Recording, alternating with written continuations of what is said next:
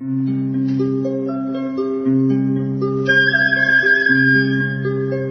رادیو کودکان دنیا خوش آمدید.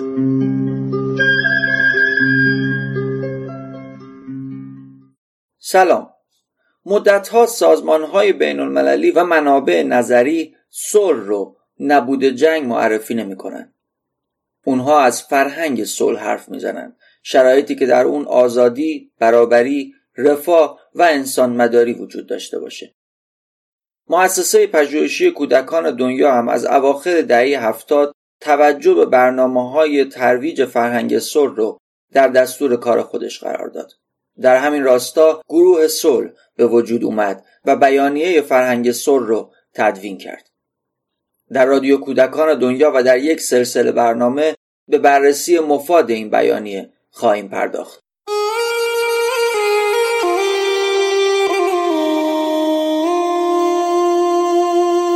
فصل ششم بیانیه فرهنگ صلح به پناهندگان اختصاص داره. همطور که مستحضرید پناهنده به افرادی گفته میشه که به هر دلیلی اما سیاسی و مذهبی عقیدتی و اقتصادی و فرهنگی مجبور به ترک وطن خودشون شدن. برای تسهیل در روند زندگی این مهاجرین در کشور انجیو ها نهادهای مردم نهادی شکل گرفته. سرکار خانم پژوهش و دوستانشون در خانه کودک ناصر خسرو از اون جمله.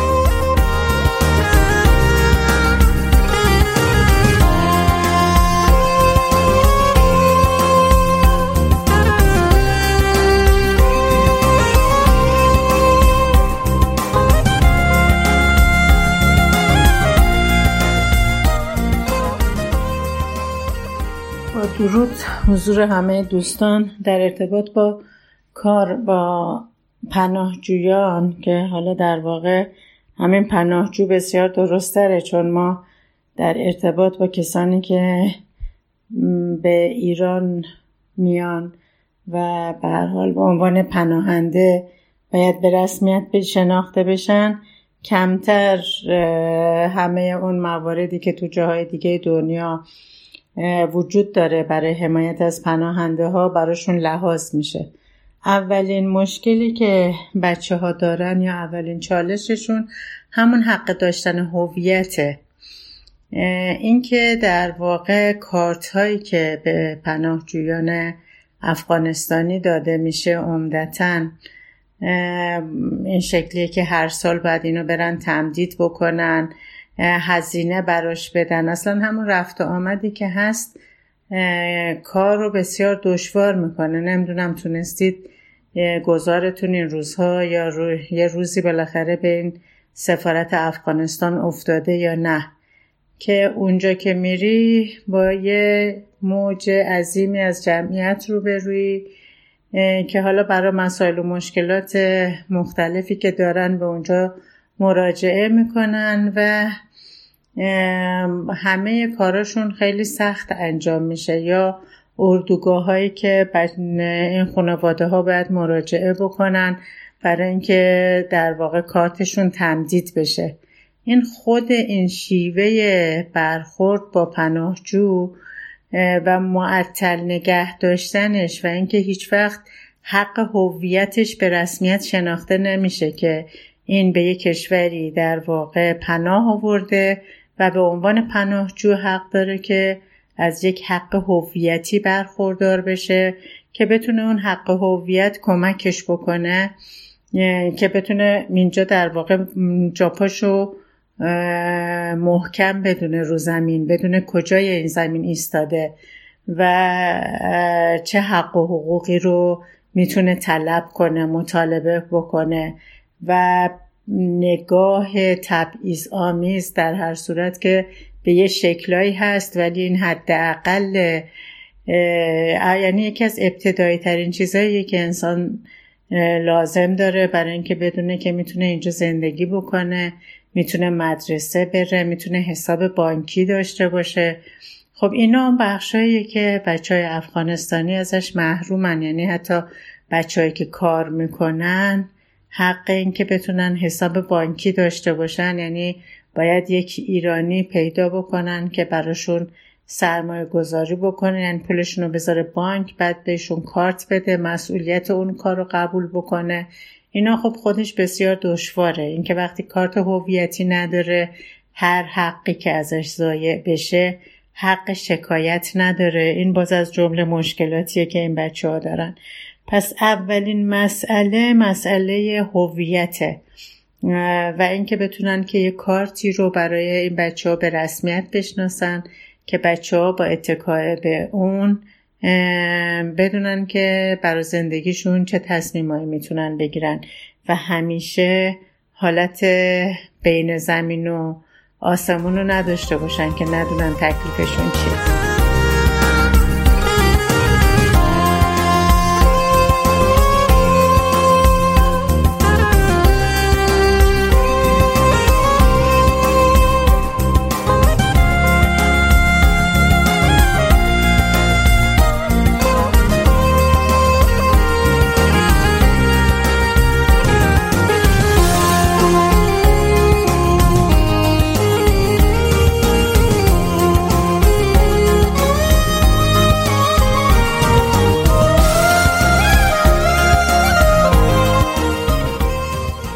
بعد از اون خب مشکلات دیگه هم دارن. یعنی به حال ما از اول که کار با کودکان افغانستانی رو شروع کردیم یعنی مثلا تو دهه آخرای دهه هفتاد دهه هشتاد که حالا به ویژه مثلا در خانه کودک شوش خانه کودک ناصر خسرو کار رو شروع کردیم. خب فکر می‌کردیم عمده ترین مسئله بچه ها مسئله آموزششونه. که واقعا هم بود. یعنی اون موقع ورود این بچه ها به مدارس دولتی ممنوع بود. و بعضی وقتا بچه ها مثلا ده تا مدرسه باید سر می زدن. اداره آموزش و پرورش می رفتن با هزار فلاکت یعنی بچه که خانواده داشتن و در زمان طالبان در واقع اومده بودن به ایران پناه آورده بودن به ایران عمدتا هم از شهرهای بزرگ اومده بودن. خب از حق آموزش محروم بودن. به دشواری مدرسه ثبت نام می شدن من خودم برای ثبت نام بعضی از این بچه ها بعضی وقتا هفخان رستم رو باید طی می کردم یعنی می‌رفتم با مدیر مدرسه صحبت می کردم مدیر می گفت باشه من مشکلی ندارم باید بری از اداره نام بیاری. اونجا بعد می‌رفتم پیش مسئول آموزش ابتدایی مسئول آموزش اون موقع هنوز راهنمایی هم داشتیم. هنوز سیستم آموزشی شیش کلاس مدرسه ابتدایی و بعدم مثلا این دوره هایی که الان هست دوره متوسطه اول و متوسطه دوم نبود. باز برای کلاس راهنمایی باید می‌رفتی پیش مسئول راهنمایی. بعضی از این بچه ها مشکل کبر سن داشتن. اونو باید یه جوری رفع و رجوع می‌کردی. خلاصه با تلاش های زیاد باید این کار می‌کردی. بعد از اینکه کد ملی اومد عملا دادن کارنامه به این بچه ها دچار مشکل شد که چون اینا کد ندارن نمی‌تونن کارنامه بگیرن.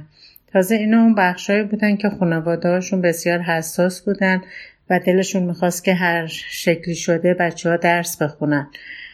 کمتر مسئله کار بچه ها براشون مطرح.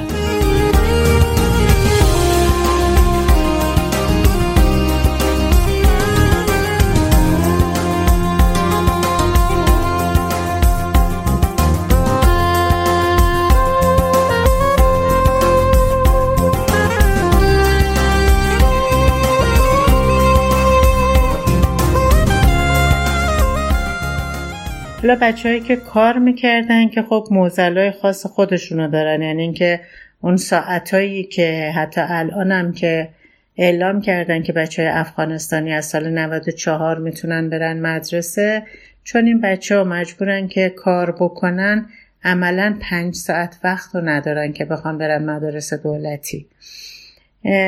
که اینا هم به حال موزلای خاص خودشه. یعنی مثلا همه اون حقوقی که کودک باید داشته باشه ازش بهرهمند باشه که بتونه که زندگی آیندهش رو شکل بده و جامعه هم کمکش کنه و خانواده هم کمکش کنه یه بخشای زیادیش رو بچه ها محرومن ازش. یعنی مثلا الان در خانه کودک ناصر خسرو شاید ما هلوش 6 7 ساله که به بچه داریم آموزش میدیم که تنهایی میان ایران فقط به خاطر رفع مشکلات اقتصادی خانواده که در افغانستان هستن.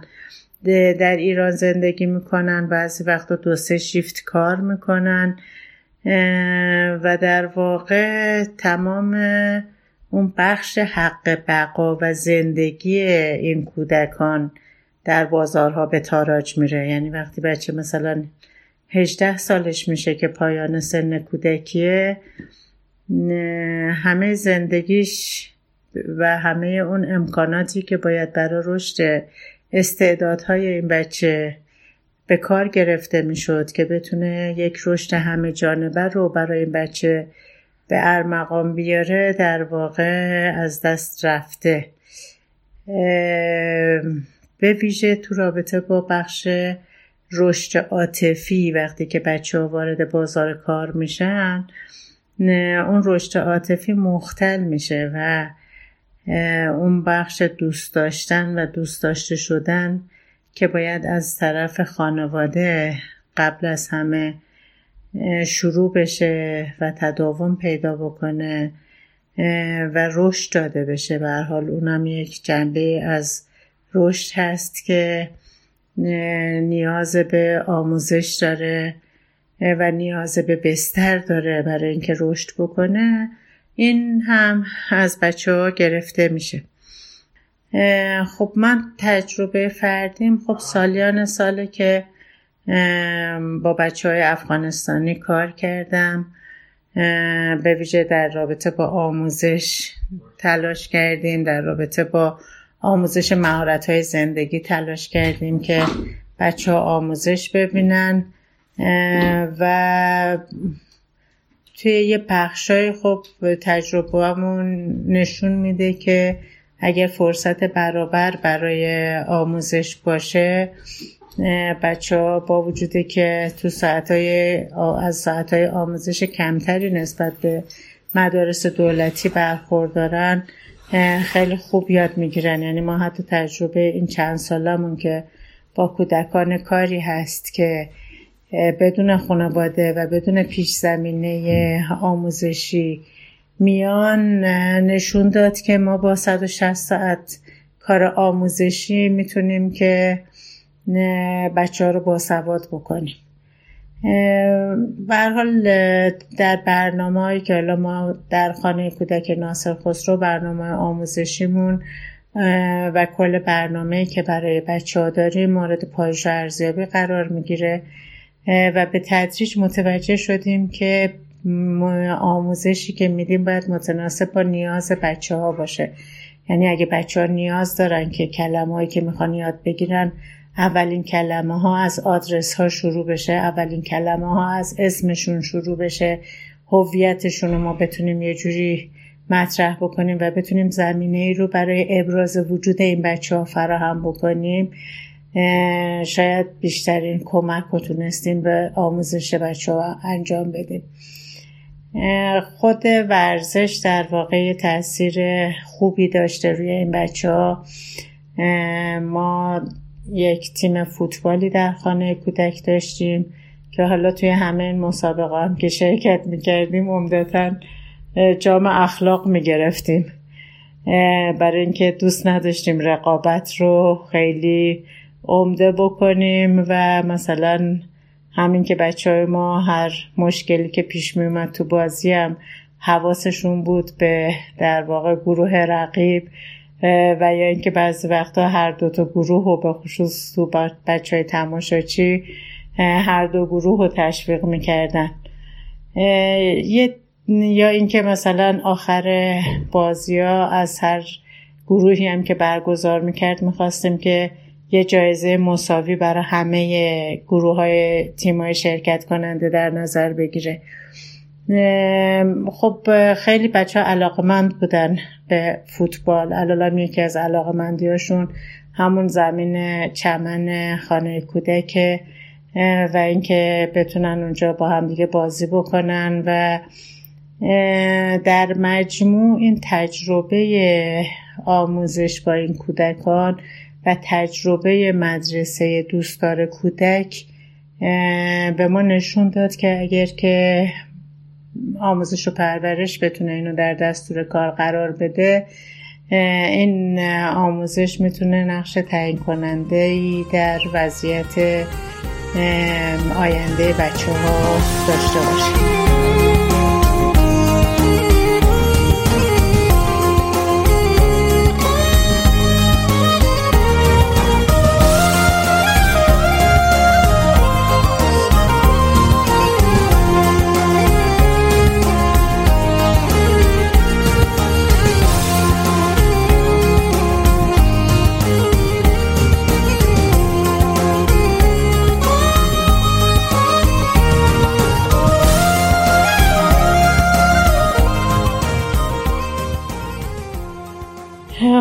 هم با دخترها کار کردیم هم با پسرها کار کردیم. دخترامون در واقع حالا کسایی که برگشتن به افغانستان تلاش کردن از موقعیتی که به وجود اومده بود استفاده بکنن. بچههایی که مدرسه دولتی میفرستادیم خودشون فکر می‌کردن و فکر می‌کنن که به حال آگاهی هایی که از خانه کودک گرفتن بهشون خیلی کمک کرده در تغییر وضعیت حتی طبقاتی این بچه ها یعنی ما بچه رو داشتیم که همین پشت چهار شیشه ماشینا رو میشستن و الان مثلا مهندس برق شدن. حالا نه اینکه این مهندس برق بودن خیلی امتیاز بزرگیه ولی اینکه تونستن از این فرصتی که برای آموزش به وجود اومده استفاده بکنن و موقعیت اجتماعیشون رو تغییر بدن. یا بچه رو داشتیم که مثلا بعدا از افغانستان صوتی رو فرستاده بود که من اینجا مدرسه ده رو می‌خواستن ببندن چون معلم نداشتن. من با همون سه کلاسی که اونجا خونده بودم چهار ماه مدرسه رو داوطلبانه اداره کردم. به نظرم جنبندی تاثیرات کاری که انجام میشه یه کمی دشواره چون این بچه ها خب جمعیتشون سیاله میرن و میان و شاید اگر که یه کار کارشناسی جدی رو این تجربه ها انجام بشه خیلی کمک بکنه که از درس های یعنی درس های آموخته شدهش بشه در جاهای دیگه هم استفاده کرد برای هم برای آموزش هم برای همه مسائل و مشکلاتی که این بچه ها دارن و بشه اینا رو دسته بندی کرد و بر اساس اون دسته بندی کمک کرد که این مشکلات حل بشه. به نظرم بیشترین چیزی که باید روش کار بشه مبارزه با تبعیضه که حالا به شکلهای مختلف کم و بیش وجود داره. تلاش برای سلامت این بچه ها و در دسترس قرار دادن امکانات آموزشی بهداشتیه. الان اگر هر جایی که میریم مثلا هیچ جاهایی هست که این باغات اطراف تهران جاهای مختلف که حالا به شکل سرایداری خانواده های افغانستانی دارن کمک می‌کنن اینکه بچه کارت واکسن داشته باشه. یعنی من واقعا از همه خواهشم اینه که تا اونجایی که امکان داره اون امکانات بهداشتی که بچه ها می‌تونن ازش استفاده بکنن اینا رو معرفی بکنن. خیلی وقتا نمی‌دونن اونا که بچه باید حتما واکسن بزنه بچه باید یعنی هر همون چیزایی که شاید برای خیلی الان بدیهی شمرده میشه ممکنه بهش آگاهی نداشته باشن. همیشه از همه می‌خوام که تلاش بکنن خودشون رو جای اونا بذارن و از هر امکانی برای رشد این بچه ها استفاده بکنن چون واقعا هیچ فرقی نمی‌کنه که مرزهای جغرافیایی کجا بسته میشن. اون مرز در واقع انسان بودن همه ما هست که مهمه و مرز نمی‌شناسه. و به ویژه در مورد کودکان حواسمون باشه که اگر که بتونیم امکاناتی رو برای رشد و پرورش کودکان فراهم بکنیم که این کودکان بتونن زندگی سلامتی رو داشته باشن حتما جهان آینده بهتری خواهد داشت.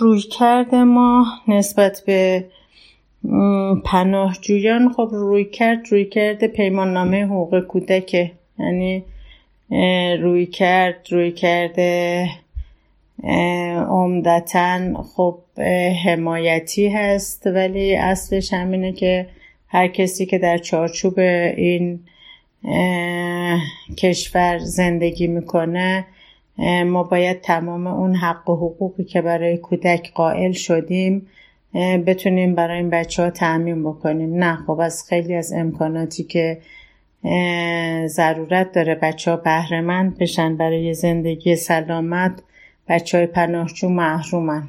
مسکن مناسب عمدتا ندارن. یعنی خیلی از جاهایی که میریم به خصوص بچه های کار در انباری ها یا در اتاقک هایی که روی پشت بومای پاساژ اینا هست زندگی می‌کنن. اینا خب خیلی سخت یعنی هم خانواده ای که بتونه خوب از این بچه ها حمایت بکنه کمتر در دسترسه به ویژه در ارتباط با گروهی از کودکان کار که بدون خانواده در ایران زندگی می‌کنن. مسکن مناسب بهداشت آموزش. خب اینا همه این چیزهایی که ضرورت داره برای اینکه کودک بتونه ازش بهرهمند بشه خیلی از بچه های پناهجو ازش محرومن. ما روی کردمون همون روی کرده در واقع پیمان نامه حقوق کودکه که همه تلاشمون رو برای حق بقا و رشد همه جانبه بچه ها بتونیم به کار بگیریم. از اونجا که زندگی یک فرصت و این فرصت دوباره تکرار نمیشه. بتونیم منافع بچه ها رو در مرکز تصمیم گیریامون قرار بدیم. عدم تبعیض و حق مشارکت بچه ها در تصمیم گیری های مربوط به خودشون. یعنی تلاش بکنیم که در آموزش هامون در نگاهمون در روی کردمون همه این مفاد اصلی پیمان نامه رو بتونیم لحاظ در ارتباط با رابطه آموزش با صلح هم در واقع می‌خوام اینو اضافه بکنم که ایجاد فرصت برابر برای همه زمین ساز بستر صلحآمیز زندگی خواهد بود. اگر که ما بتونیم همه اون حقوقی که در پیمان نامه مطرح شده برای کودکان تعمین بکنیم حتما بچه ها تو شرایط بهتری از نظر زندگی اجتماعی مناسب برخوردار میشن. هم مفادی رو که به بچه ها آموزش میدیم باید تلاش بکنیم که در واقع متنهایی رو انتخاب کنیم که به جای تفرق افغانی بین قومیت ها مذاهب مختلف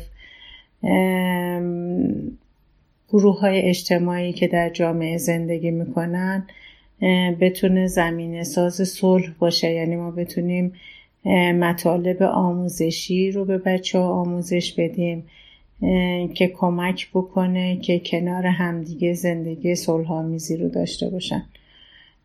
امیدوارم که بتونه متن کتابایی که انتخاب می‌کنیم برای آموزش بر بچه ها این زمینه رو فراهم بکنه. برای همین ما چند سال هست که فکر کنم سه سالی هست که کتاب آموزش و پرورش کنار گذاشتیم و با استفاده از کتاب شورای کتاب کودک عمدتا تلاش می‌کنیم که بتونیم این زمینه های این آموزش رو برای بچه های پناهجویی که در ایران زندگی می‌کنن در خانه کودک کوچیک خودمون به کار بگیریم. و امیدوارم نتایجش بتونه که به این بچه ها کمک بکنه که در شرایط بهتری زندگی